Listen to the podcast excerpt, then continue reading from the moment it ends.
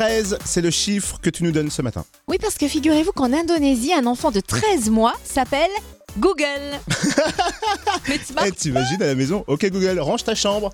J'ai dit range ta chambre. Il marche pas aujourd'hui, il y a un problème. Il a que 13 mois, attends. Puis te moque pas, c'est vraiment sérieux. En plus, le père dit que c'est un choix très réfléchi. Ah bah oui. Il explique que ce prénom a une grande valeur symbolique. Oui. Ah. Bah oui, il fait référence au célèbre moteur de recherche numéro 1 dans le monde, site le plus visité par les internautes. Donc, le papa espère que ce sera une inspiration pour son fils, pour qu'il puisse devenir euh, leader, euh, mais un leader utile, toi, une bonne personne qui vienne en aide à beaucoup de gens. Ok, ça part d'un bon sentiment, je vois le délire, mais c'est compliqué à porter. Je pense, ouais. En plus, la maman, elle, par contre, était pas pour au début. Elle a même été difficile à convaincre. Ok Google, fais de la peinture. Et les parents, du coup, t'imagines, hein, sont l'objet de beaucoup de moqueries. Il y a par exemple de nombreuses personnes qui leur ont dit qu'ils devraient appeler leur prochain enfant WhatsApp. Comme ça, il aurait une conversation avec son frère. non mais t'im- t'imagines à l'école quand il sera plus grand, prof d'informatique, les enfants tapez la recherche sur Google.